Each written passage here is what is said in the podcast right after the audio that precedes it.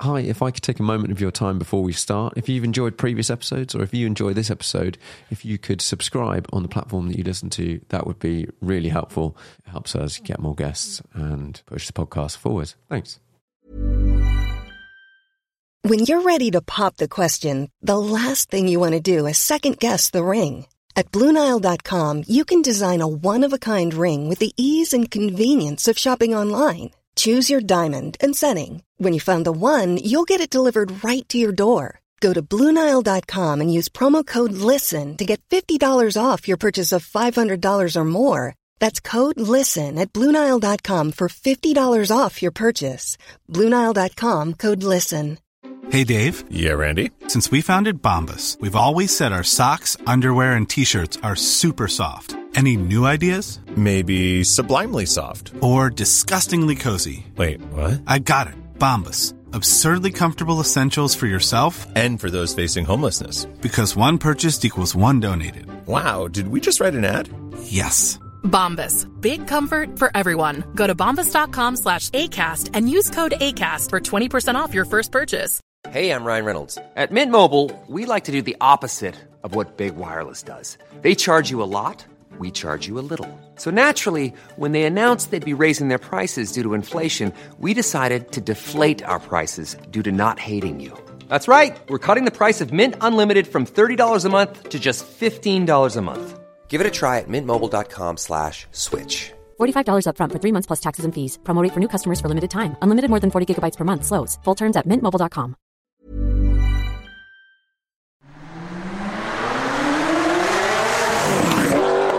Hi, everyone. Welcome to the Car Chat podcast. I'm here with Ollie Preston. Hello. Hello. Welcome.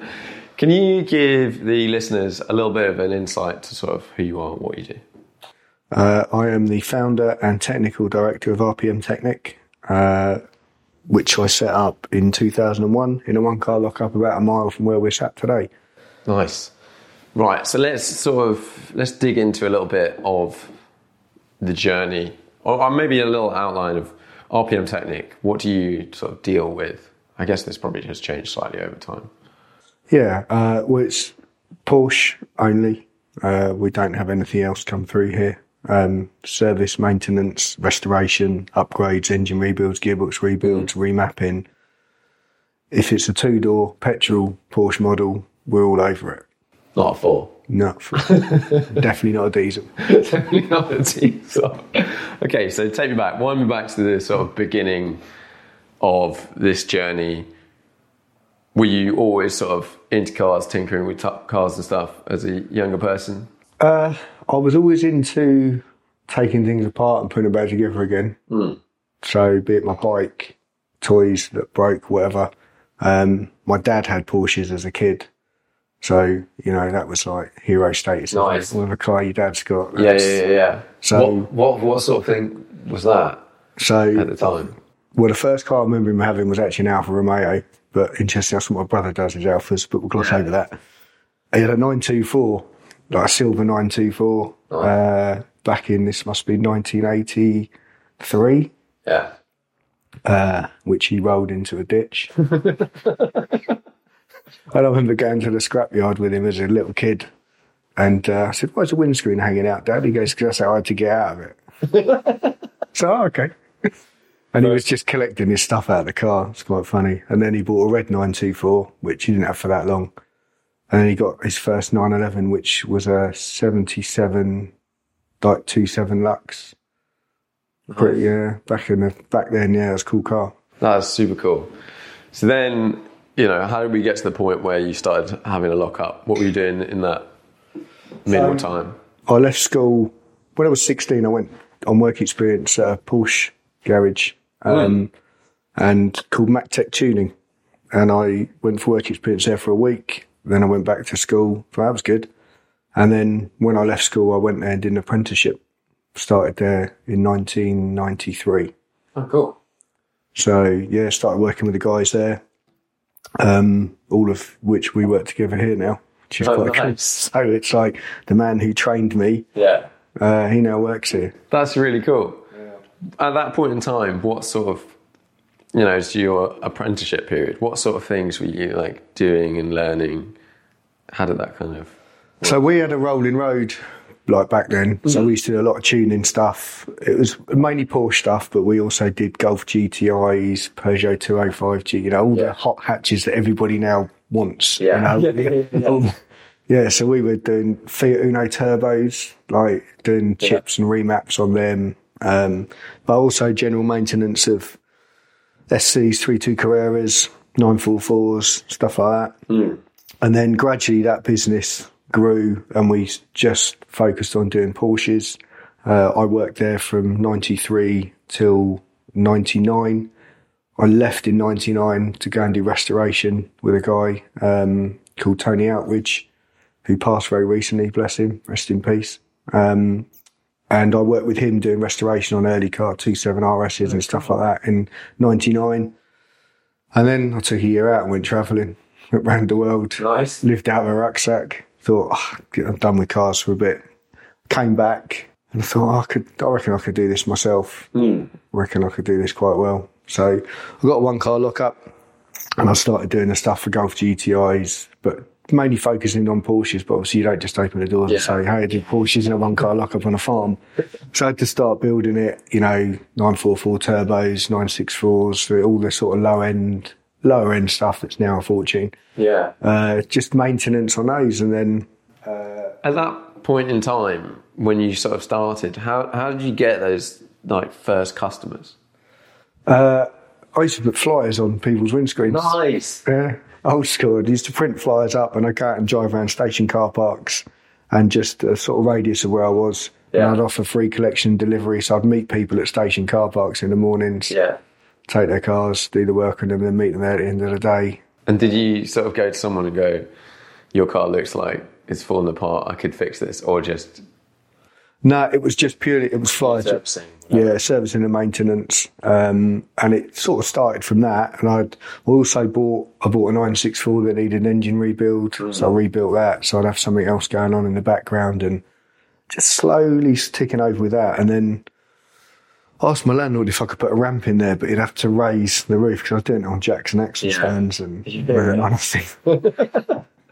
And then he said, "Would you want to move into this?" And it was his old, it was an old cow shed, and it was thirty meters long, six oh, meters wide. And I was like, "Oh my god!" The rent on the one car lockup was thirty pounds a week, and this was going to be a hundred. And I'm like, "Man, this is this is I'm all in now." yeah, yeah, I went, "Yeah, I'll do it." So I got a ramp, and then I employed someone to work with me, and yeah, we just it just went from there really. And then that was that would have been after about probably 2002, 2003. Uh, I met Darren, who's my business partner and the commercial director. He had a 944 turbo, which I flyer dropped. uh, and he came in and did a load of work with him. Um, sort of got his 944 turbo sorted out. And then he sort of, sort of just, we just got on really well. Same sort of Yeah. outlook on cars, looking after them, doing it properly. And he's got an engineering background, so he sort of came on board and we sort of grew it from there. Uh, and then a little while after that, we met Greg. He used to maintain. He had a 964 he used to look after, but Yeah. we were still in the cow shed at this point, so it wasn't shiny enough for him. He wasn't ready to come over. we got him in the end, though. Has that been a sort of theme throughout of the people you've met along the way, sort of being part of the bigger scheme of just general life? Like, you must have met a lot of, you must meet a lot of really cool, interesting people working on cars like this. And I think people that are into Porsches are probably slightly more interesting than some other people, but that's maybe not. Uh, that's just that's just my spin on it, isn't it? Yeah, I would agree with that. I mean, what's important here is like the people who work here. Uh, a lot of us have known each other since before this business existed, or before you know. So I've got the guy who trained me, uh, the guy who was in between me and the guy who trained me, who was the sort of main mechanic there, and the apprentice who came in after me. So we're all working here together now. Um, then I've got so Darren brought Ian on board, who came from G-Force. I was in Blue Coral, Yeah. the old racer, around the GT ones and 935s and stuff. So he's raced. Um, we got Danny, who's here. He's raced at Le Mans, pick up motorsport. Uh, so he's done his motorsport background and Porsche background there. Uh, Dan, who's been here for 16 years, He came here on his moped as an apprentice. He's been here ever since. Um, it, yeah, so it, it's a you know it's like a bit of a big family really. My wife works here. My sister-in-law works here. Is that a, like presumably part of it, getting people to stay as well, and getting people in at, at the bottom as well? Is that has that been like a real learning experience? Like, how have you managed to sort of deal with that over the years of staffing and whatever? Well, it's all we like. You know, nobody wants to have a high turnover of staff because you want the continuity of the work and know the people you're working with. Um, but look after them, really. If you look after your staff, they'll look after your clients, and then the business will work. Yeah. So this, you know, this is. I couldn't do this on my own at all. That's why we Yeah. surround yourself with good people. In fact, get people who are better than you to do Yeah. stuff, and then you're like, well, and then you're learning from them as well, right? So it's, the, I mean, the technical knowledge within this building is just amazing mm. across everybody what they've done, and it, and because they all pull together and be like, someone's got a problem with something, they can all get their heads together on it, and we always work it out. Yeah, yeah, yeah. And then, so what's the the stage been to expanding to like your site now?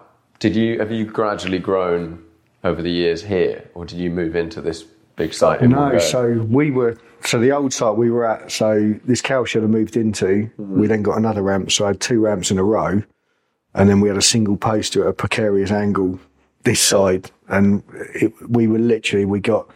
We tried to just get the best equipment we could buy, tooling. So we got all the right stuff together, really good team of people, and it was bursting at the seams. Yeah. I mean, we were we were looking for two years before we found this. yeah, And we came down here and we only came down to look at one unit.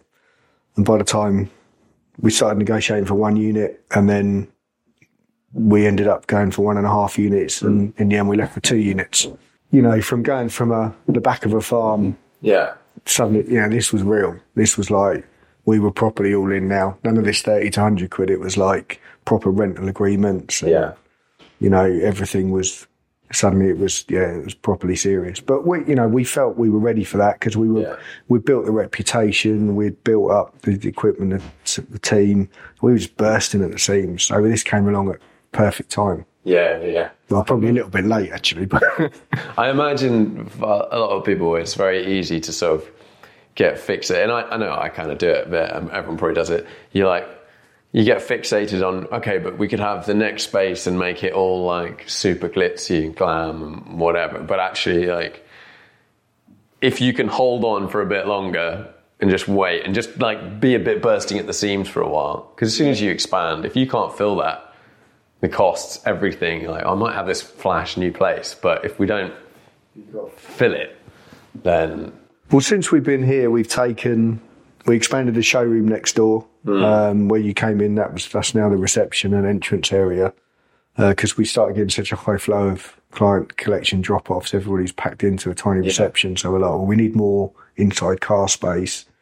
Um, so we took that, and we've also got a projects unit at the back. So we've got a standalone unit for air cooled and project restoration work. So not that air cooled and water cooled can't ever meet, of course. it's like the dividers. they, they are in separate buildings, but it, it's just the way it's worked out. There is no, there isn't a divide internally. It's just how it's worked. Yeah, yeah, yeah. And you guys work, uh, yeah, as you said before, anything with a Porsche badge that's got two doors, and you put petrol in pretty much. So, like, as early, We're not. I mean, how early would you go? Would you?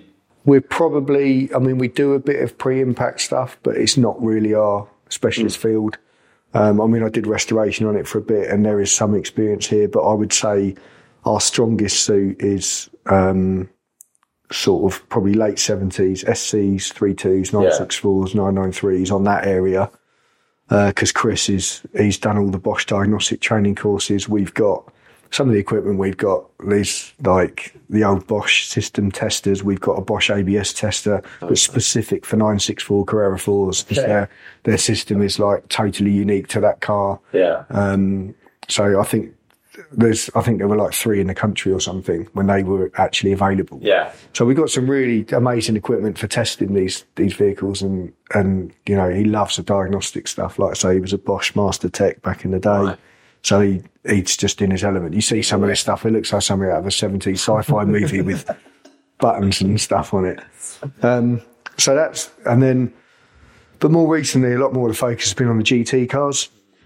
Uh, we've always been big fans of the GT3, but with the the racing stuff the guys have done and, and some of the background of the more recent members of staff has been GT3 stuff. And then, because there's a tie with Manthey as well, we do a lot of stuff with them. How did that come about? Uh, so I met Michael Grassel uh, probably eight, nine years ago at KW. I went to KW in Germany to a training course and I met him there. He was driver and sales in KW in Germany and just got on well with him. He, he took me out. They were developing a, it was a 991 kit at the time. So he took me out in that. It's like, wow, this guy can pedal. and, uh, yeah, just sort of stay in touch really. And then he went to Manthey. Uh, we had a client with a GT3 RS 991.1, wanted to do some track upgrades. And I said, well, we've got to go to Manthey. That's, so message Michael, can we, yeah, no problem, Ollie. Nice to hear from you. How you doing? Are you still in the cowshed? No, Yeah. we've moved got somewhere else now.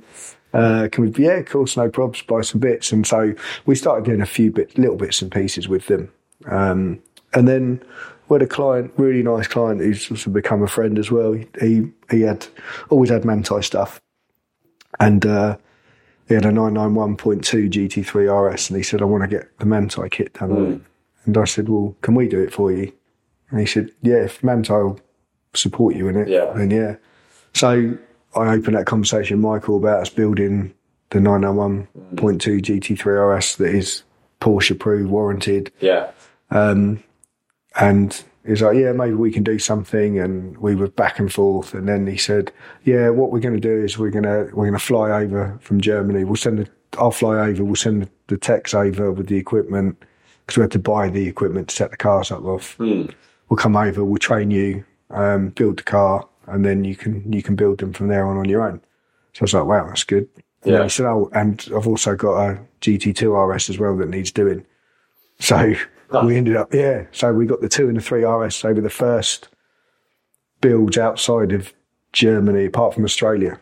Australia, Manthey, I've been to Australia and done it there. Yeah. So we were the first one. And this was apparently one of the things with Brexit meant that we Yeah. could have that. It was one of the good things. Yeah. Brexit. It meant that Yes. when the with Manthey coming to the UK, it's not more difficult for them to work here. So it's easy for them to train us and let us get on with doing it, dealing with the UK ones. Hmm. So whereas the rest of the Europe, I think they were going to dealers building the cars. Yeah. 'Cause I remember, I, I know someone who, I think, I wonder, because I, I, I remember the stage. Someone I know was having his GT2 RS. He was going to get the Manthey kit. And it was like early GT2 RS. Maybe it was the same car, I don't know. Um, Mazda. No, Mazin got his done in. Um, I, think, I feel like guys maybe doing yeah, I think his was like the first, you maybe first UK car. Or, Yeah, it I mean, he was way ahead of the curve. on super that. early. And like that, the process of obviously they've developed all of their parts and whatnot and sorted it all out. For you guys to fit everything, do you need any particularly crazy kit? Pretty much it's all just it's like wheels and whatnot and alignment and blah blah. It's the it's the geometry setup equipment Right. that is that's the magic part of it. So uh, the Manthey equipment uh, is it's a geometry equipment that bolts onto the wheel hubs. Yeah. uh, it sits on weight scales, so you do ride height, corner weight, geometry all at the same time. Oh, really interesting. So and it it doesn't just weigh all four corners. It pretty much puts a cross through the car, so you can see the balance of the Yeah. car. So I mean, in theory, it's like you could balance it on a pin Yeah, it's kind of the, the logic of it. So you can see the weight, although the corner weights will be not totally even, but the split from the car, you'll get the 50 50 weight Yeah. distribution on it. And yeah, it's quite cool. It's very Yeah. cool. yeah. Because those I remember because GT they've been doing. I mean, they've been doing stuff for ages, haven't they? Just Yeah, well, Manthey set, well, Olaf Manthey, won the Carrera Cup, he, back in, hmm. in the 964 days, and then started his company from there. And I mean, they're now 51% owned by Porsche AG anyway. Yeah. So they are Porsche's skunk works, if you like. It's where they do all the, all the development. So when they're taking a car on to take it to the next stage, you've got, you know, Porsche Weissach will sort of hand over all the well, this is where we've got to. Yeah. This is all the information. You know, it's not like they're taking it up and having to work it out. Nice. They're just picking the baton up and taking it to the next stage. That is a really interesting point about it. When people look at aftermarket tuning, you know, in inverted commas, you go, right, so someone like Porsche has spent God knows how much developing this car, and then a man in a shed has gone, I reckon I can do it better. And you're like, okay, yeah, like there's also budget and whatever and all the specific usage of things, but it's an interesting one to look at. And then you get, yeah, so something like Manthey there, they're fully linked in. They are. I mean, they are. I mean, obviously, when the, the so let's take the GT3 is built as a production car, it's they have they have budget constraints still. Yes, Yeah. they have a huge budget to develop it, but it's still got to be built within a certain budget. So, you know, right, you can only this is the budget for suspension, for example. They're the shocks mm. and springs you can use, or your preferred partners. That's who we're working with. But when Manthey get it, kind of, okay, do what you want Yeah. and they can take that to the next level. And it's obviously there's a time constraint as well. If you could develop a car, you have 25 years to develop it. Yeah, but they've got to, as hence the next generation of stuff comes out. But with Manthey picking it up in between and taking it, and going to your man in shed thing, there's obviously stuff that men in sheds do very, very well. That you know, exhaust systems are a prime example where you know European legislation stops Yeah. people from stops manufacturers from doing certain things to cars. So you know, the man in the shed can come along and make a beautiful exhaust system Yeah. that will give power, give increased torque and power, and sound great. And tuning, and then tuning, I think is uh, such a wide range of is, stuff, right? is such a wide range of stuff. But like kind of engine mapping and stuff like that. I had a really good conversation with Ian Litchfield about this, and I didn't realize how many. Let's just say like day one of engine tuning, you was like four parameters that you could mess with. Like as a sort of thought comes, and now it's like twenty thousand little bits and pieces and, and whatever, and it gets quite quite into it. One of the things, so you've worked on and with 964s Yep. for ever, basically. That the, that car, with the 964s we're seeing now, turned into God knows, whatever they are, Singer, etc., etc., etc. How have they changed in terms of you bought a car back there, things you can do? How has that sort of progressed over the years? Because like the guy that we know, um, my friends and your customer and probably friend, um, he's he's got a 964, and he's I, I know that's slowly getting further and further down the line of things you can change, how extreme, etc., etc. With something like that, how has it changed over time and things you can do now that you couldn't do, even think of? The biggest difference on those is the price of them. yeah, yeah, yeah, yeah. Because of Singer, get Singer using them as their base car. Yeah. Obviously, everybody's gone, oh, 964 is a good car to mod. And that's driven the prices crazy, right? But um, apart from that, uh, I mean, people always used to do back in the day, it was always make them more RS. Like, so you put the bigger brakes on, you know, different uprights, suspension, put a set of pole position seats in it, take a load of weight out of it, and you had a really good little track car. yeah. But as suspension technologies come on, you know, you can you can put much better suspension on them now. Uh, the KW kits, we fit a lot of those to them. It's a really good recipe for that particular chassis. Works really well. Um, but it's all the, you know, it's one of the things of those was stalling when you put a lightweight clutch and flywheel on Okay. there. People used to, go, man, it stalls all the time. And you could you could map it. You put a chip in the Motronic ECU, but it's now like they're putting throttle bodies on there with drive-by-wire throttle control Yeah. and Motec standalone systems and you know, the great thing with the 964 is the way the engine goes in is you can literally, it's got a multi-plug under the seat that you can unplug and then you can take, unplug the ECU and you can take the whole engine and loom out. So Yeah. that is ready to then go in. You can put that in, a, in another car quite easy and you've got like a couple of power leads and some gauge feeds hmm. and it just plugs in. It's really simple. That not everything's not tied into everything else like Yeah, modern stuff is. So that's why they were so good to play around with. That's why people put 964 engines in three two Carreras and stuff like that ah, because okay. it's easy to do. Wondering about that. Yeah. And then at one at the other end of it, you've got Singer doing like their DLS thing, which just looks. I mean, that's that's just the. That is a mic drop moment, isn't it, for anybody modifying 964s? Right, that's okay. You're done. I mean, you, you're never going to top that. Yeah. It's just, they've just done everything so well. And you look at it and think, yeah, I can't fault that car. well done. I'm going to bow out, sir. It just done it. Look, I mean, love to have a go in one. I'd love to have a go in one of those. And I think I've, I've over the years tried a few different versions from different people of whether it's 964s or 903s and stuff. I've driven some of the Paul Stephens cars, um, driven a Theon design. You met, met those guys, Adam. Um, I've driven a Singer, not had much of a, a going one, but a bit of bit of a cruising one. And then I've got my backdated SC. Those are kind of my like, reference points. And I realised quite early on, I think it was after driving one of the Paul Stephens cars, it's like there are differences between these your million pound car and I think the DLS is probably this is just that's like another another level. But in terms of like having a really nice interior and having panels that fit amazingly and all that sort of stuff, it's like aesthetic things that look really nice and probably reduce maybe reduce a little bit of weight. A really well set up base car that's got good suspension, good engine. That's I mean that's pretty and like bolted together well gives you a lot of the experience of one that you could easily spend another hundred grand. Then it gets to like, yeah, how much do you want to ramp it up? But like a 964 or something, it changes quite a lot. But I feel like you you do get an idea of where these things are. They're still doesn't matter how much money you spend on it, it's still a 964. Yeah.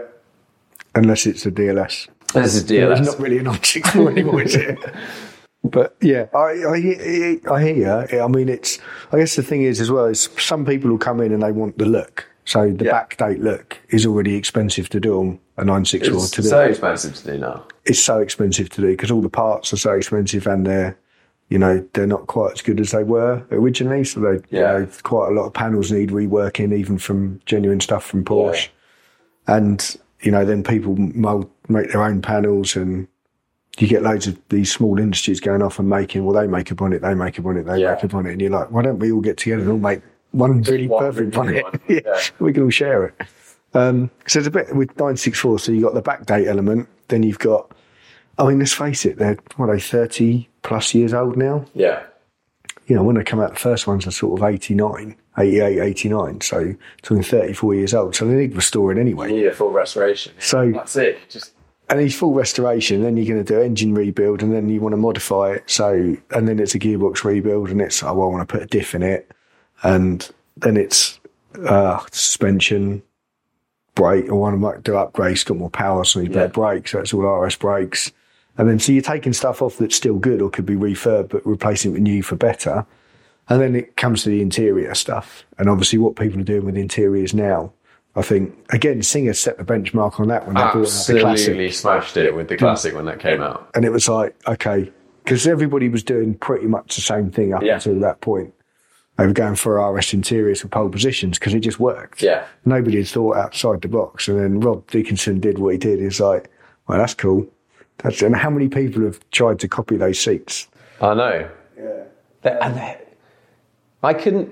That was not a problem, but like an interesting stage of they released that car and you saw the interior, and then I remember when the DLS came out and I saw that interior, I was like, oh, like, oh, we've the the the game has changed. Yeah. And you look, and uh, one of the ones that's unfortunately they're not there in the same ways for that RUF. I love RUF as a brand. I love the cars. I like what they're doing, especially like the new cars, like the CTR anniversary and stuff like that, and the engineering and the fact that it's all like a carbon tub and whatever.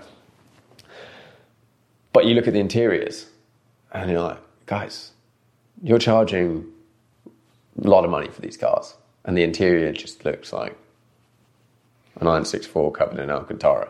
Maybe a bit more than that, but like, probably a bit harsh like that, no, but like, I guess it we've got this new reference point. but their stuff looks a lot more original It does. So your guy in your RUF has got a car that underneath is light years ahead of what it originally was, but it looks pretty much like a standard 964. So you've you've got a probably different marketplace Yeah, for those true. cars. I think with and they're very well engineered, aren't they? I mean, RUF. Everybody thinks about the Yellowbird Yes. video around the ring. I that is that I is- saw one the other day. I think you? It was the first time I've ever seen one. What colour was it? America. It was yellow. Or was it? No, they, they weren't all yellow. I've seen a green one, Uh, but they're so they they look good now. I mean, do. If you could buy that car now, you just you would, wouldn't you? Absolutely. And like that to me as a car is actually so much more interesting. For me as someone who likes Porsche and then a bit of history of Porsche and like also then the video and all that stuff. You could almost say RUF did back then with that car what Singer did. Yeah. You know, it was just a Totally. toe. They just turned everything on its head and went, "This is what you can do," and it was like, wow. And then And they're just oh. Okay, the the RUF UK, UK guys. Um, so yeah, actually, I'd like to split that comment about the interiors. The older cars, based on let's say 964s, or no, whatever they're based on. They literally every year they're based on something like that. They're doing kind of like OEM, but mental engineering in terms of changing engines and whatever.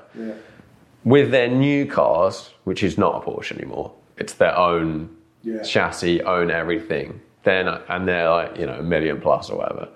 I think personally, I think they need to adjust the interiors and whatever. But I saw a BTR two the other day that the RUF UK guys have just had restored, and that was based on a what was it 964 I think. And when they came out, that car was the first turbocharged. Was it not? Or was it earlier than that? Basically, you couldn't get a turbo when they when RUF came out with the turbo. So this the standard Carrera was like whatever it was. so is it narrow bodied that one, or is it a wide body car? It's like not super. Yeah, I think it's like a turbo body esque. It's like slightly wider. Um, but yeah, when they came out, I think uh, I'm just going to make some numbers up. But let's just say you could get 300 horsepower out of the standard car, and this was like 450. Yeah. And there was no Porsche turbo. So for like a year or whatever, the RUF was like so much faster than anything else. Same with the Yellowbird when that came out. Yeah. It was like 500 or something, like 220 miles an hour, something ridiculous. Yeah, I mean that was that was the quickest car, wasn't it? Yeah. At the time, quickest production car. Super cool things. So Planning for your next trip? Elevate your travel style with Quince. Quince has all the jet setting essentials you'll want for your next getaway, like European linen, premium luggage options, buttery soft Italian leather bags, and so much more. And it's all priced at 50 to 80% less than similar brands. Plus, Quince only works with factories that use safe and ethical manufacturing practices. Pack your bags with high-quality essentials you'll be wearing for vacations to come with Quince. Go to quince.com slash trip for free shipping and 365-day returns. I'm Sandra, and I'm just the professional your small business was looking for. But you didn't hire me because you didn't use LinkedIn jobs. LinkedIn has professionals you can't find anywhere else, including those who aren't actively looking for a new job but might be open to the perfect role, like me. In a given month, over 70% of LinkedIn users don't visit other leading job sites. So if you're not looking on LinkedIn, you'll miss out on great candidates like Sandra. Start hiring professionals like a professional. Post your free job on linkedin.com/people slash people today. over the years, you guys have done your own sort of modified bits on various cars, haven't you? Yeah, yeah, we've done. I mean, across all range really. We've done. We did a nine six four backdate uh, for a guy who he wanted a singer, but he wanted a narrow bodied singer, Yeah. and I think that was the only thing, to my mind, that Singer, if they'd offered a narrow bodied version of that car, Yeah. because n- wide bodies tend to go in and out of fashion. They, yeah. Do you know what I mean? There was a point when a wide body 911 was a bit. I mean, I remember being in a in a, a wide body. Well, it was a 930 turbo Targa, guards red, hmm. and this must have been early 2000, and people were laughing at me. I was sat round about it, and I, I remember trying to sell it. I couldn't get I couldn't get like eight grand for it. It was nobody wanted it. Yeah. And then, you know, now they're really cool again. They're retro cool. Yeah. But then I think they weren't old enough to be that cool. Yeah. but sorry, so so th- we did a narrow-bodied car for him, backed out on a 964, which hmm. was was we learnt a lot doing that about how you have to change the floor platform and stuff. So you can see how much. That's when you start doing that, and you see how much engineering Singer put into developing that. Yeah. And then uh, we've done, we also did our CSR program, which Yeah. started off with a, but we, we bought a really high mileage Boxster S, and it was around the time that Cayman R came out. Yeah. And we kind of did, we put, you know, we did a KW kit on it. We just put braided brake lines on it. We just went through the car sort of top to bottom and just replaced, rebushed all the suspension, just made it a really tight, nice Yeah. nice Boxster, lightweight clutch and flywheel, you know, just some sort of the recipe that Porsche pretty much done and Manthey do on their kits now. Yeah. We we did it on our box back then, called it a CSR and went out and did a load of track days in it. And um, that was really well received, um, especially for the price point it was. You know, Yeah. these cars were cheap. So you could do a lot of those mods to. And then the next one we did was the 997. Did a 997. We got a car in that had bore scoring. So we did an engine rebuild and it's a tired suspension. So we just applied the same same recipe and we went through and, and did that to the 997. Um, and then we did a 996. And we just, I mean, the thing at that point was there was, you had the GT cars, which have always been fantastic. Yeah. And that's what everybody aspires to have. But then you had a lot of good, cheap 996, 997s that you could buy, stage build, do these upgrades and mods to, and get a car that was pretty close. I mean, it's never going to have the engine in it, but you could Yeah. get it handling well, stopping well, and it'd be a respectable track car that you could also use on the road, and it had back seats. Yeah. So it ticked a lot of boxes for people, and we built we built over forty of those in total for people now.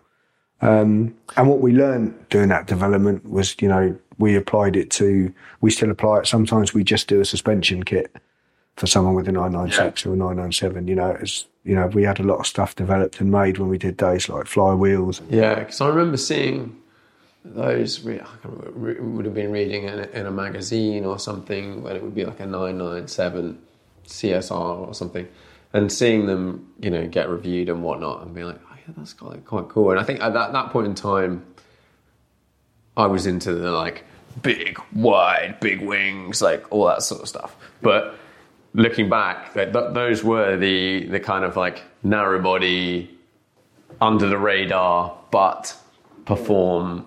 It was all, I mean, we, we did, I mean, the ducktail was the sort of signature Yeah. piece we did for them. And we still sell, I mean, ducktails is probably what we sell the most of from the back of it. We sell them all over the world. Yeah, they're always on order. The guys can't make them quick enough for us. Uh, but, you know, we'd take GT3 styling keys from them. And what was really nice about when we bought the CSRs out is people thought they were factory cars. And that was, for me, that was like, oh, on the CSR, I've not heard of them. Uh, So I, oh, all right, cool. But because we use a lot of genuine Porsche parts, you know, GT3 bumpers, side skirts. You know, we, I mean, we did our own sort of centre exit exhaust that was a bit cup car esque and a few stuff like that, but nothing too out there.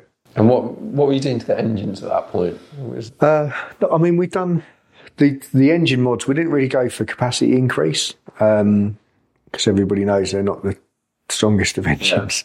But we'd read di- different rods. We'd lighten and balance the bottom end. Uh, different rods. Used to flow the heads. So we kind of apply again, following the Porsche recipe, the X51 pack.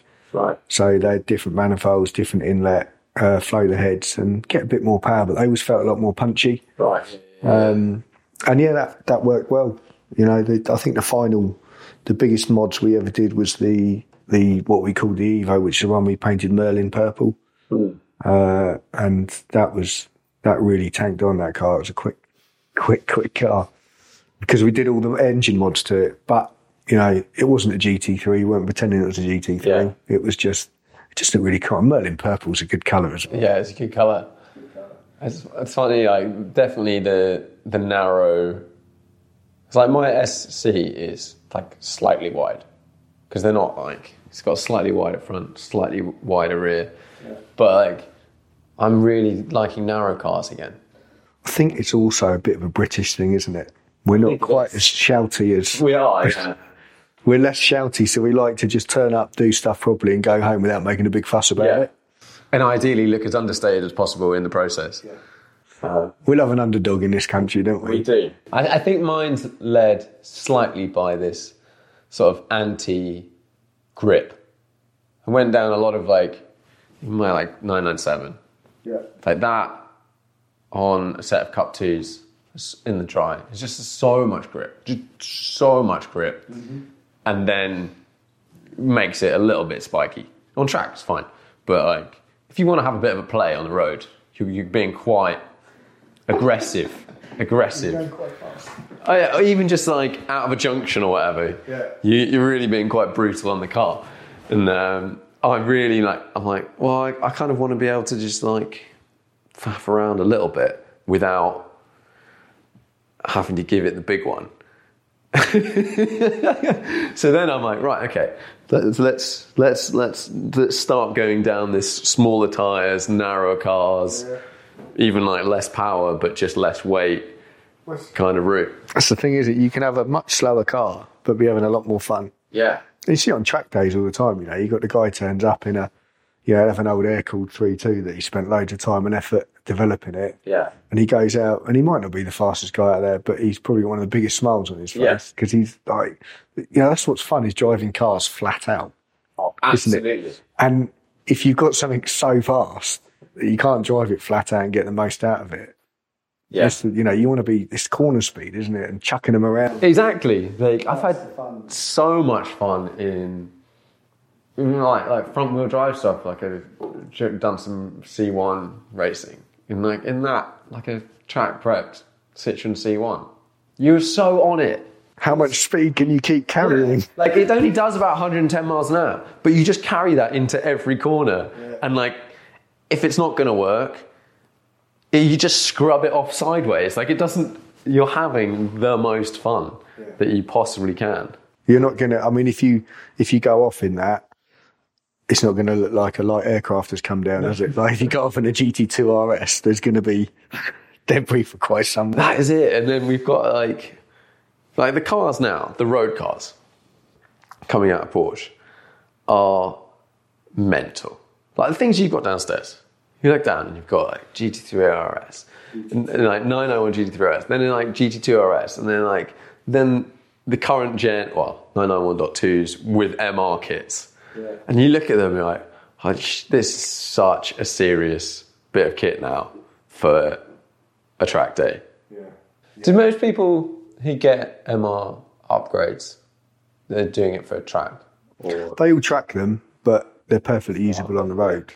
I mean, what that that conversion does is the car's so much more compliant. Hmm. Even the low speed low speed use on the road, it's so much more compliant. I mean, when I when I converted the when we did the green car, the first one we did, Yeah. uh, the owner said to me, "Ollie, use the car before you do it, the conversion, and then you know use it after as well, so you get a real good back to back feel, and so much easier to drive faster, and that's that's what they do so well. Is they're, you know, I'm no racing driver, but you can get a lot more from the car, hmm. drive it a lot faster, and feel safer in it than when it's a standard car. And they're not bad standard, don't get me wrong, but you can no, they're probably still get better than everything else. yeah, exactly. you can probably get like ninety percent out the car Yeah. without having to be a racing driver. Yeah. and that's what's really cool about it. So, but to get the next ten percent, you've got to be like properly good. I mean, I've been round in, I've sat next to Tim Harvey in his one. I've been Yeah. around Nurburgring and a lot of other circuits, and what it does, it's amazing. You know, he just passed everyone else. Like he stood still. When Nick Tandy took me round in the green one when we first built Nice. it, and he's like, I just can't believe this car. It, it just feels like a racing car. Yeah. Um, Lars Kern took around a Nürburgring in a GT3 RS MR, Sweet. and it, it they're just like what these guys can put these cars into, and you think it's really actually you think you can drive, and then you sit next to someone like Yeah, that. yeah, yeah, you're yeah. but they're, they're, they're, they are professionals and they are bloody good at it. But they're all really nice guys as well. There's no massive egos with them. They're good It's annoying, fun. that, isn't it? They're great fun to be around. You know, they're just yeah, they're just a good laugh, and that's that's also good because some racing drivers can be a bit, you know, and some of them aren't into cars either, are they? Yeah. Yeah, just it's a tool, and they do their job, They do their job. and they go home. But yeah, they're all into cars as well, so it's good. It's super cool. I, I, I definitely picked that sort of up around feedback of people driving GT2 RS, MR, and stuff like that. Of the main thing is it's an easier car to drive. Yeah. It's just easier, and therefore you go faster. And it can it's more maybe more capable and whatever, but like it's easier. Yeah. And if a car's easy to drive, you're not scared of it. And it, it it's not doesn't make it easy without taking anything away from it. Yeah. Kind of you're still having a great time in it, it and it's you know you're going really really fast. So it's not like very fast. Yeah. it's not like it's not like easy in the way like a Golf GTI is easy Yeah. to chuck around. It's still you're still getting exactly the same from it. It's less spiky. yeah. Is probably a good good description of it. But it's just great. It's just a kit that works really really well. Yeah, it's interesting, and and the road side of it because that was something I think Maz had said he'd uh, had his GT3 done, uh, just suspension and stuff, um, before he then got the GT2, and he was like, "Yeah, but it's just better. Like, screw the track stuff. It's just better. Like day to day, it's whatever, more compliant, deals with stuff." Because I definitely had this belief a while ago, not so much recently, that like a stiff car was a sporty car. Yeah. Now I'm so far the other way. I'm like, I love compliance, and ultimately, if you can keep the wheels on the ground. what sort of, what are the most popular kind of upgrades and things that people generally do now?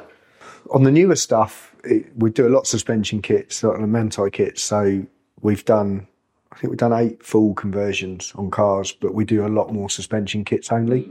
And because they're still Porsche warranted, so you can put a Manthey suspension kit on your 2RS, 3RS, and it doesn't affect your warranty at all, which is, yeah, that's really cool. I mean, it did make them significantly more expensive than when we buy them directly from Manthey, but the Porsche warranty, there's no warranty better. Yeah. Know, it's such a great warranty. You know, they they properly look after their cars. Yeah. Their warranty. It's Yeah, they really do. And it's, I had an issue with my RS. It was a weird, like, clicking noise that was coming from the front. And I think it was some sort of joint related thing. And um, went back to Porsche, and they were like, mm, okay, we're probably going to have to change a bunch of stuff. Have you done some track days? I'm like, yeah, I have. They're like, mm, okay, how many? I was like, well, I've probably done like two a year, three a year. They're like, mm, okay, that's fine. Whereas like so many brands would just be like, so it's been on track? Yeah, no.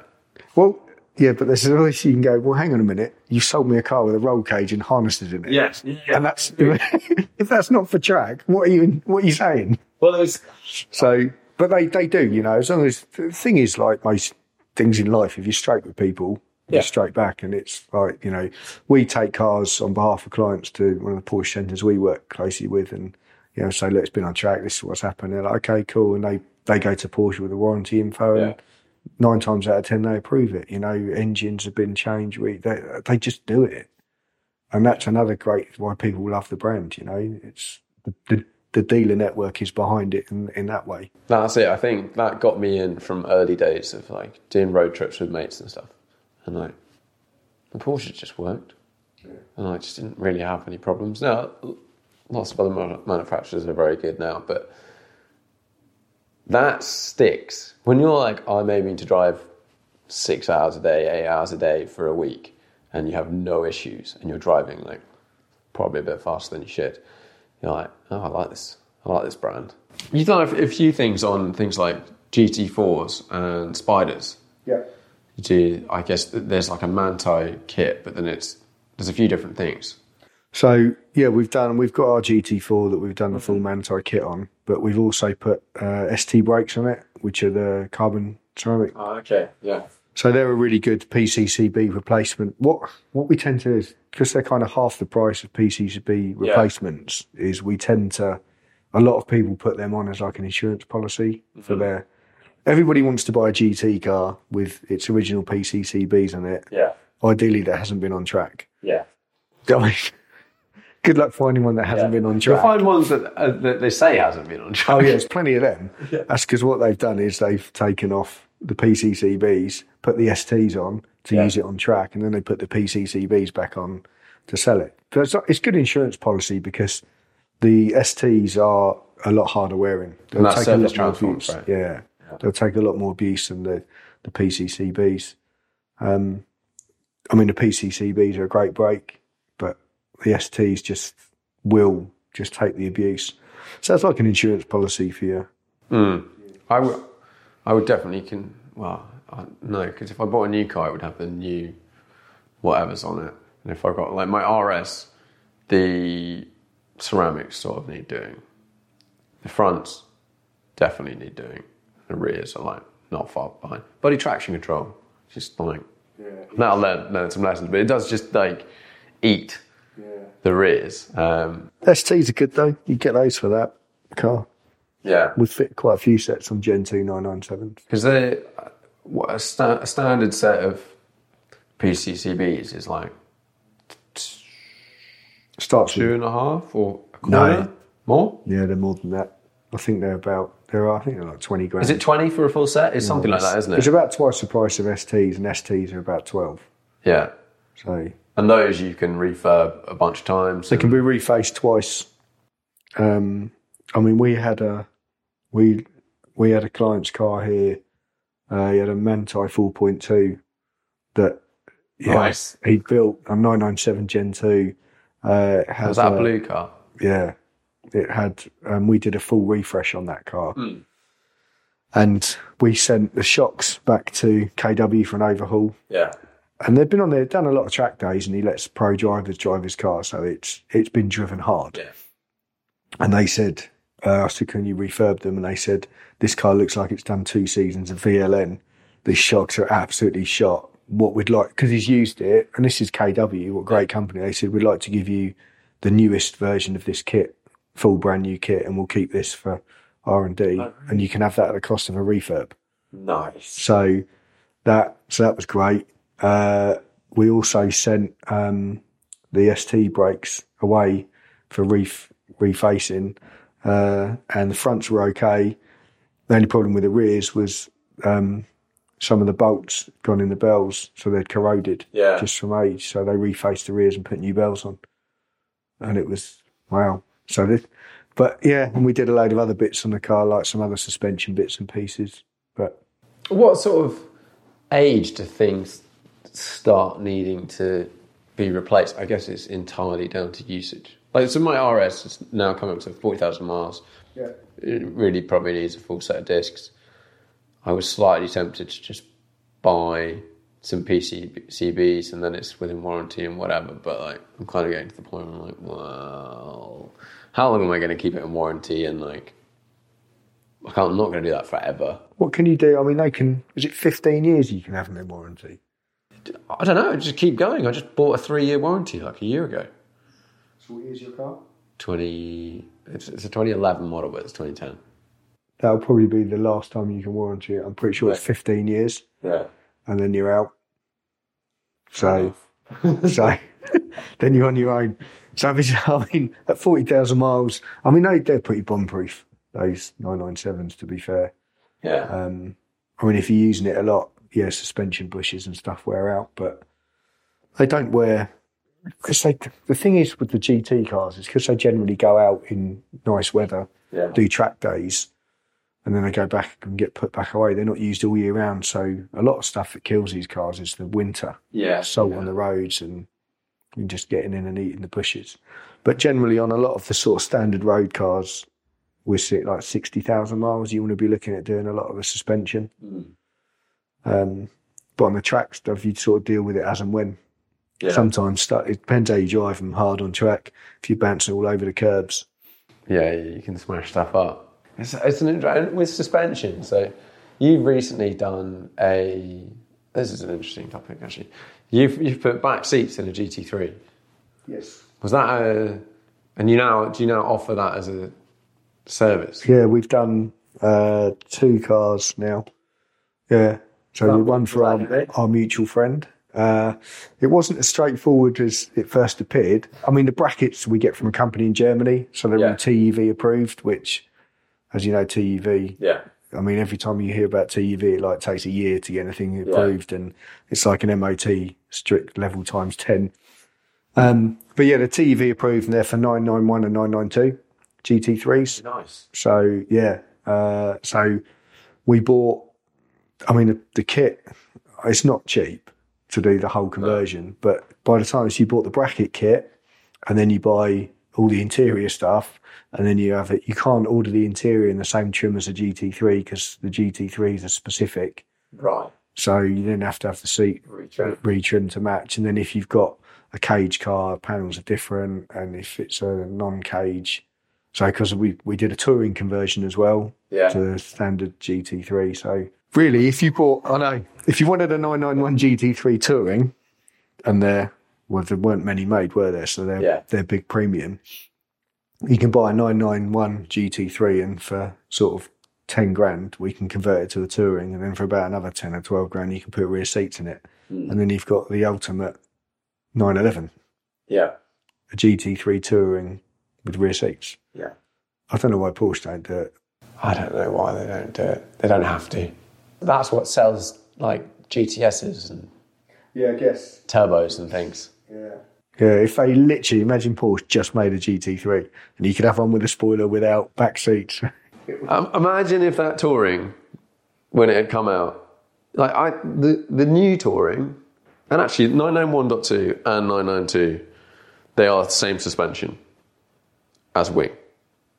Yeah, I believe. pr- pretty much. Yeah, there's not a lot of difference between them. So they're pretty similar. Yeah, they're similar enough that you can swap bits over.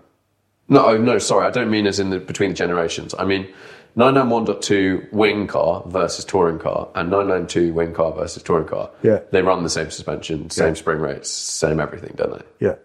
So why? And it's fine, but like I feel like there's a lot of people that would go, yeah, but if that car came with seats, and this we're diving down a real sort of niche for some people, but for so many people, I think this is such a no-brainer. Like, if you could get that car with seats in the back, and it was slightly, it was more compliant on the road, everyone would be like, that's freaking amazing. That's the one.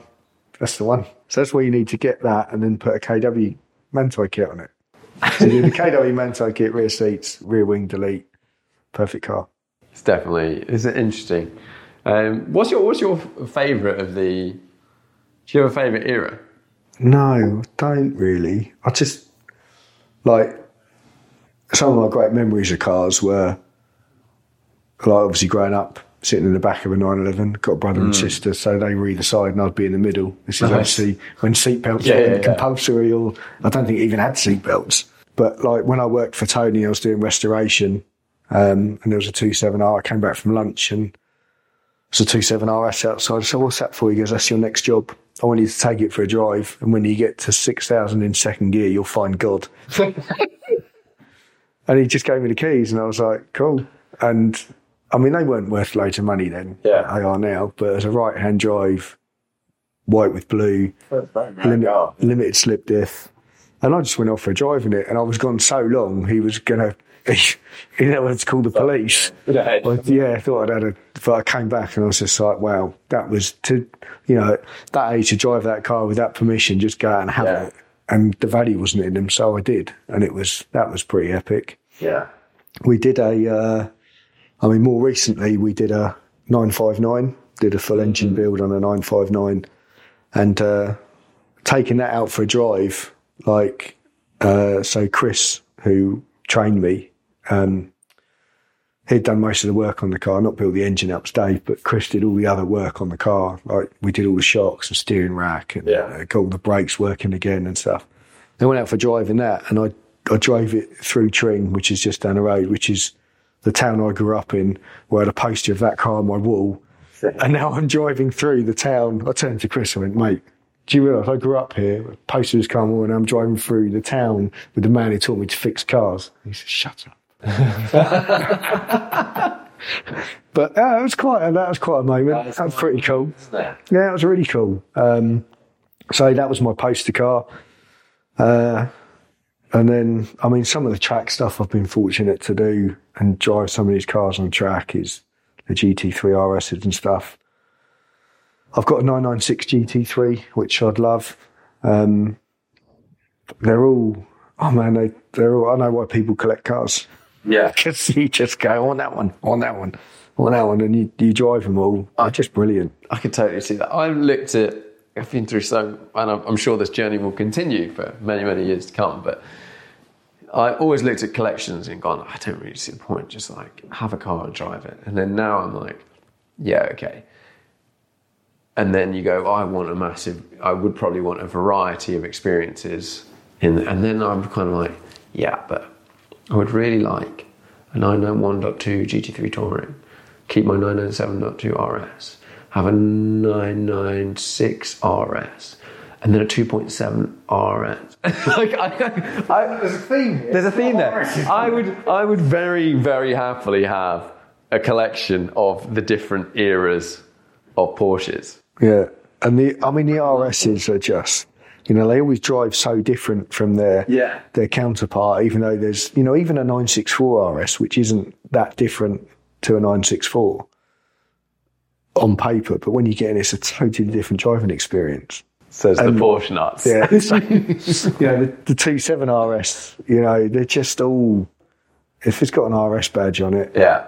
And I think for me specifically, also, it's like I'm very much interested in the eras that I kind of remember. I'm interested in the older ones.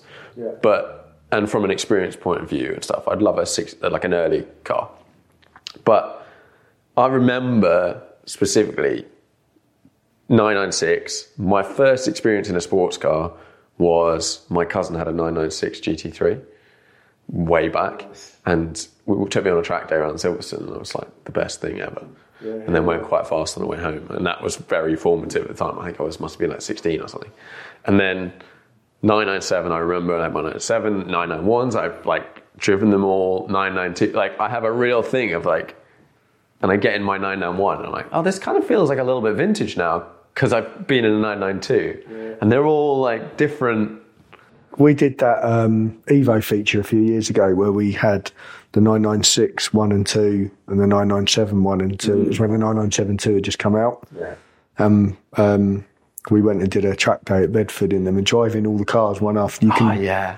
you could feel the evolution of Yeah. you know you know if you were blindfolded you could you could have put them in order you Mm. know it, it's that evolution it just feels a little bit more a little bit more a little bit more but they just i don't know porsche just do it so well They do.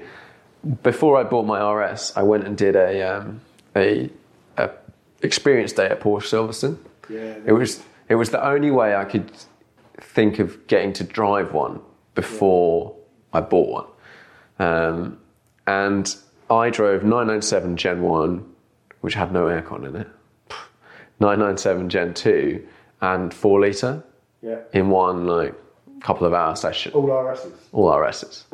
And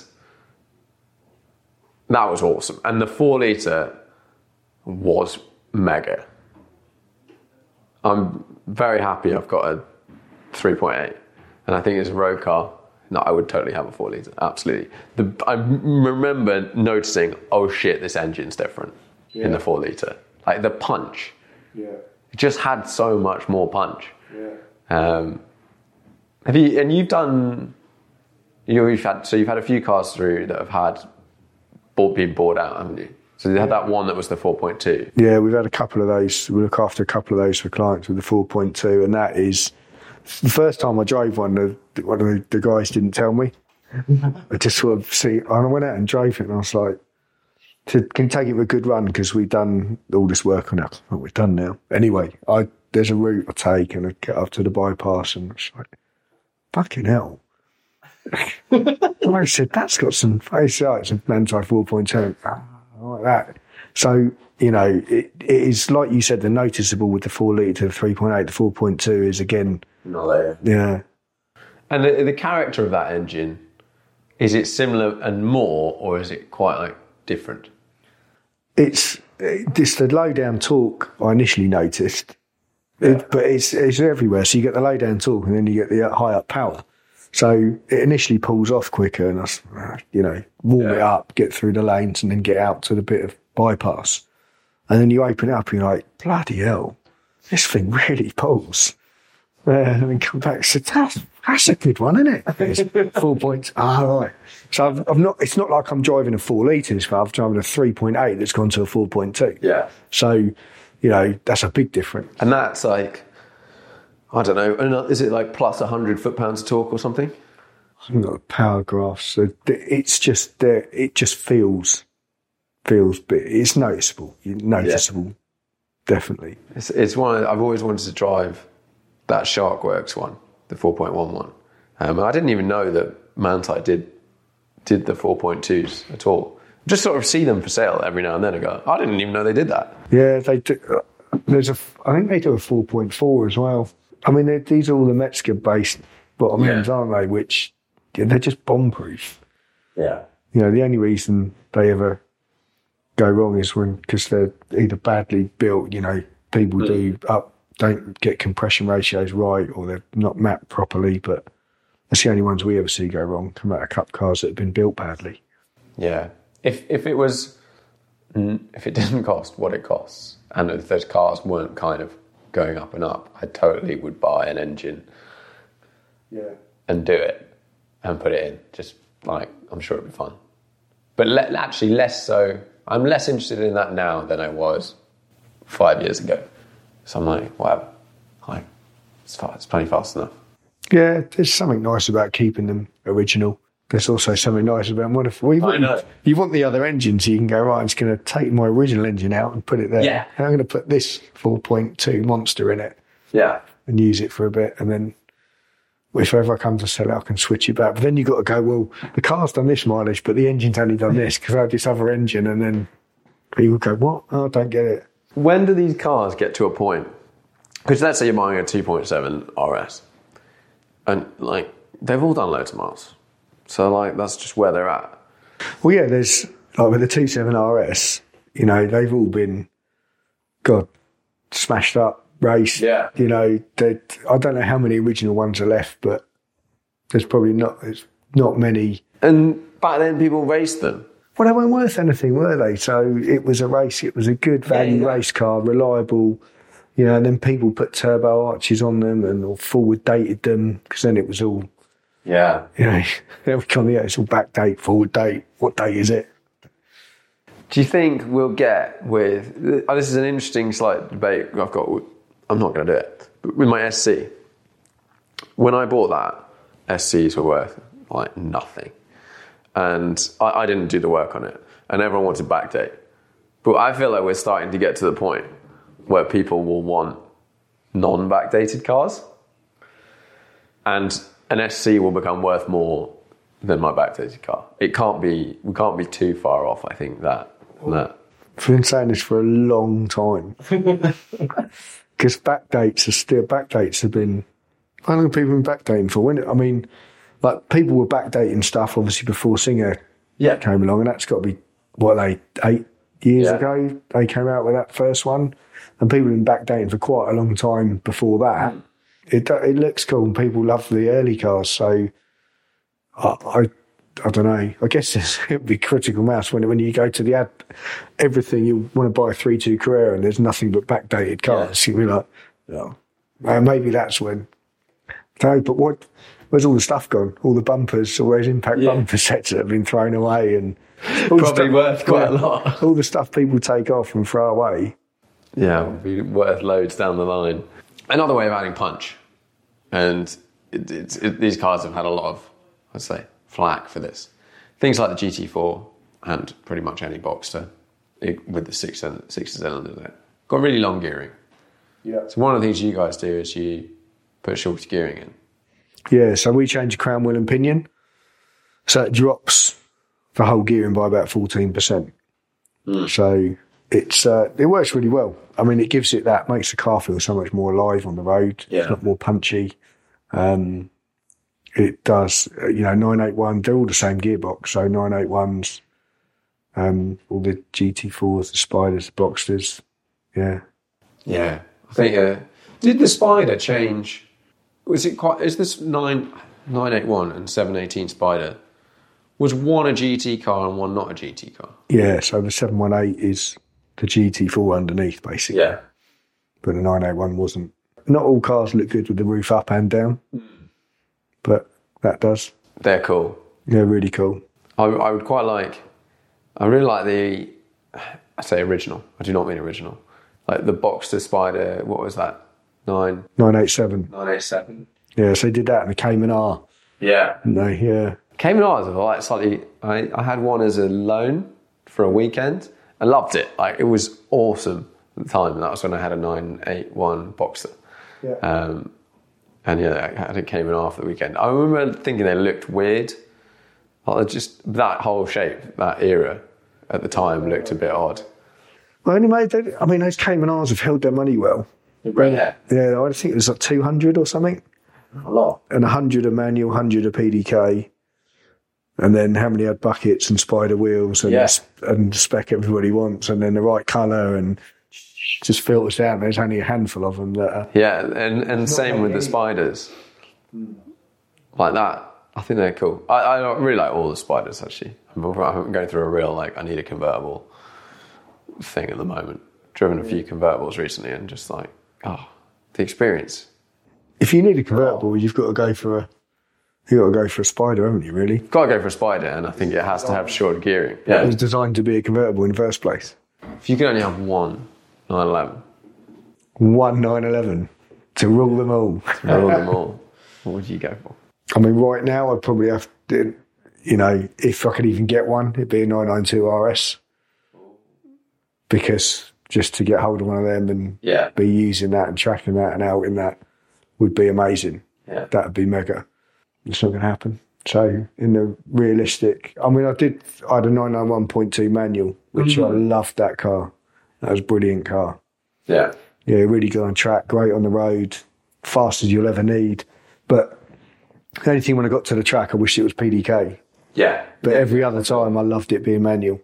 So that was pretty cool. But then, you know, like 997.2 RS, that little one we got down there, Yeah. that'd be. I, I couldn't ever pick. So I normally wrap these up with five questions. Do you have a most memorable driving trip or journey? Yes. Uh, I did a Carrera GT driving trip this year. So I've got a client. We look after. We look after a few Carrera GTS. Um, I've got a client. I've got to know him. Obviously, when you look after cars like that, you really get to know people because they love their cars. I love their cars, and Yeah. you know, so you just tend to you end up exchanging WhatsApp messages talking about Carrera GTS and stuff. Yeah. Anyway, he said to me, "Ollie, I've booked this road trip um, down through the Pyrenees." He's got a few other cars. He goes, "I want to take the Carrera GT, but I don't trust any of my mates to drive it with me. Do you want to come and share the driving?" Yep. There was yep. There, there was no, absolutely no hesitation at all. It was just like yep. And then I said to the wife, I've been invited on this trip to drive this Carrera. And she said, Well, you can't say no to that, can you? I said, Good, because I already said yes. that was happening. No, that was that was non negotiable. There's certain things in your life Yeah. when you just you ask for forgiveness, not permission. And that was, yeah, I'm going. We'll talk about it later.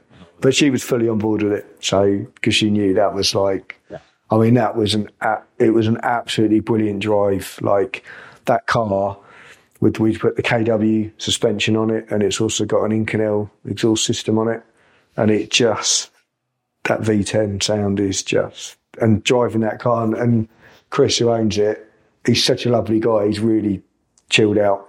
Mm. So yeah, he was like, yeah, okay. He just let me drive it. You know, he didn't didn't didn't question me about it or anything. And he did say, you probably drive this 10 to 20% faster than I do.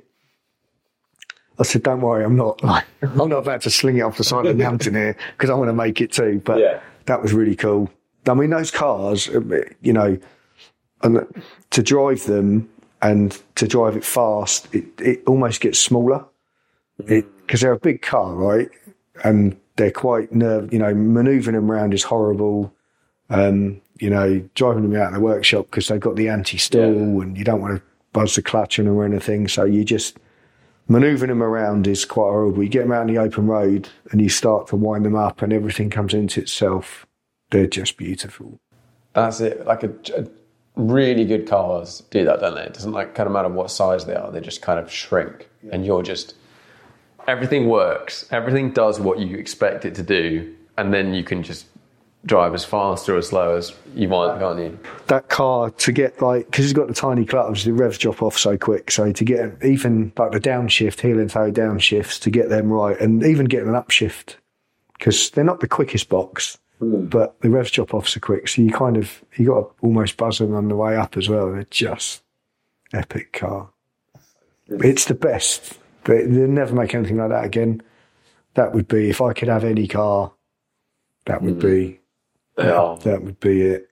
As these cars get older, presumably there's actually a certain amount of mileage that you kind of want it to have done. Yeah, so when you see these like delivery mileage stuff that's really quite old, you know you're going to be Full restoration. looking at loads of problems with them. Even if they've been dry stored, you know, it's they start to leak oil and stuff like that. So, I mean, I think you want to be doing, you want to be 100 miles a month in a car as a minimum. So, a thousand miles, 1200 miles a year on a car is not really going to devalue it Yeah. much, is it? But it keeps everything just working right. You know, a lot of so the 959s that we do maintenance on, a lot of the problems you get with them is because they don't get used. Mm. So the one we did the engine build on, when it came in for a service and it actually leaked oil onto the exhaust system whilst it was on the ramp and caught fire. I mean, luckily it didn't happen when the guy drove it down here.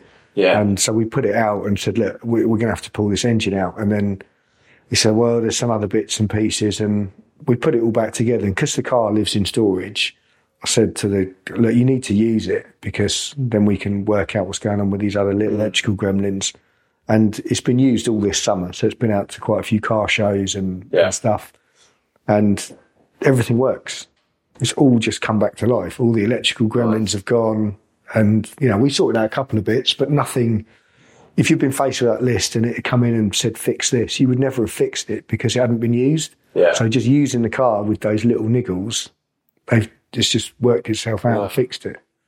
And that's often the problem. You, how do you fix a problem on a car because it's there because it hasn't been used if you're not going to use it? There's Yeah. no point. That's what I said. If you're not going to use it, there's no point. We might as well just leave them. If you could only drive one car for the rest of your life, When I think back over the stuff I've driven, like that Carrera GT drive was epic. But if you had to live with something every day from a practicality point of view and a fun point of view and just being really cool point of view, yeah.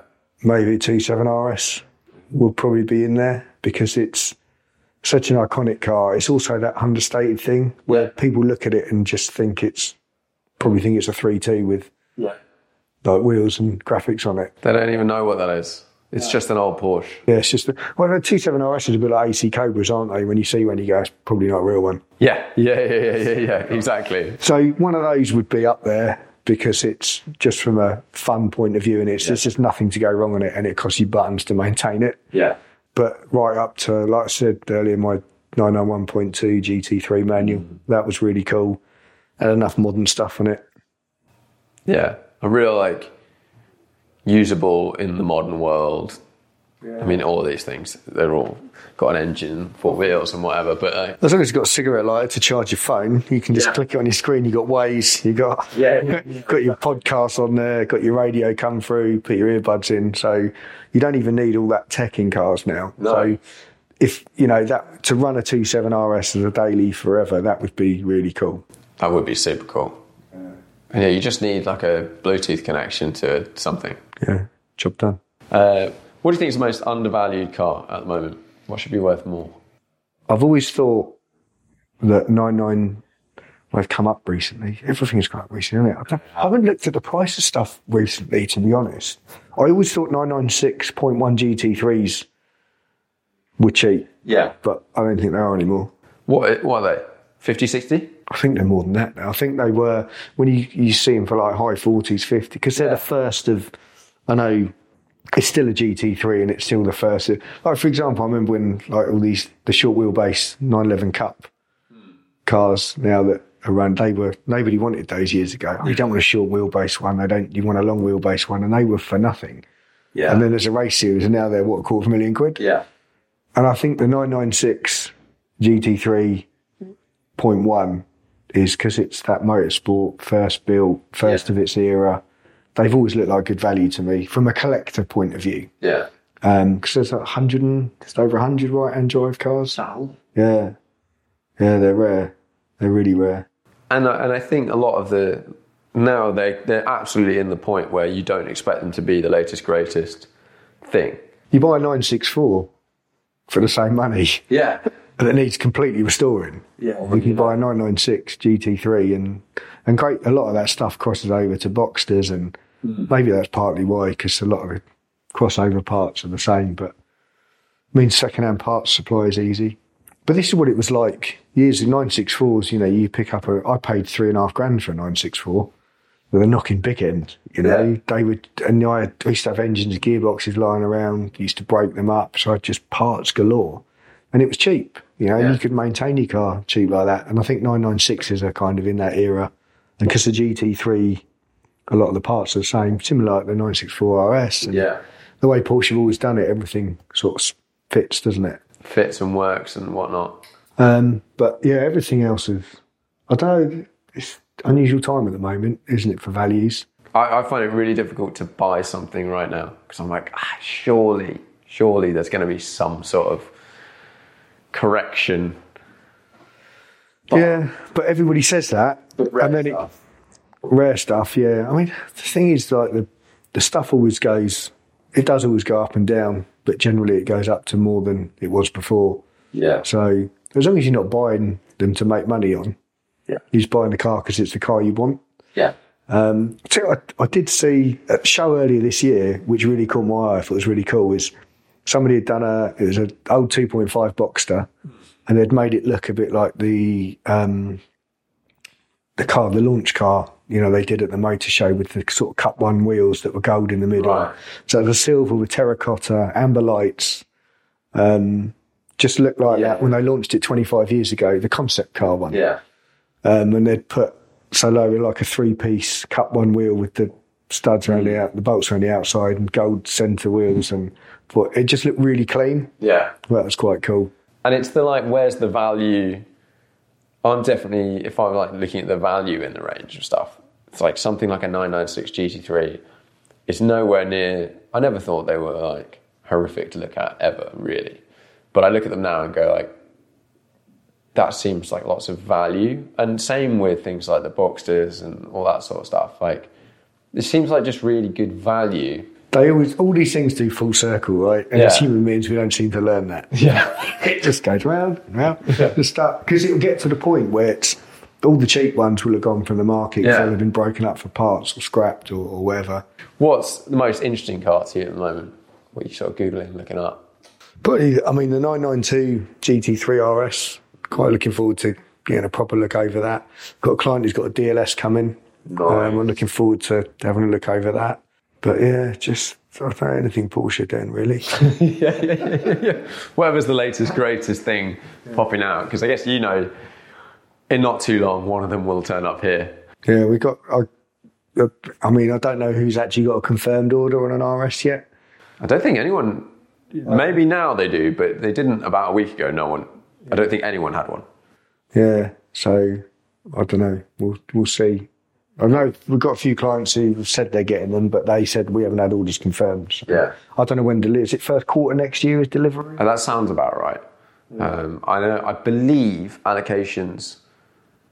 uh, The rumor I've been hearing is allocations are being done by Porsche, or like have to slightly go through Porsche for the RS, um, which is why lots of people don't know that they've. They think they're getting one, but they're like, I don't know. Um, which would be. I'm I'm just looking forward to seeing them out and about and banging around.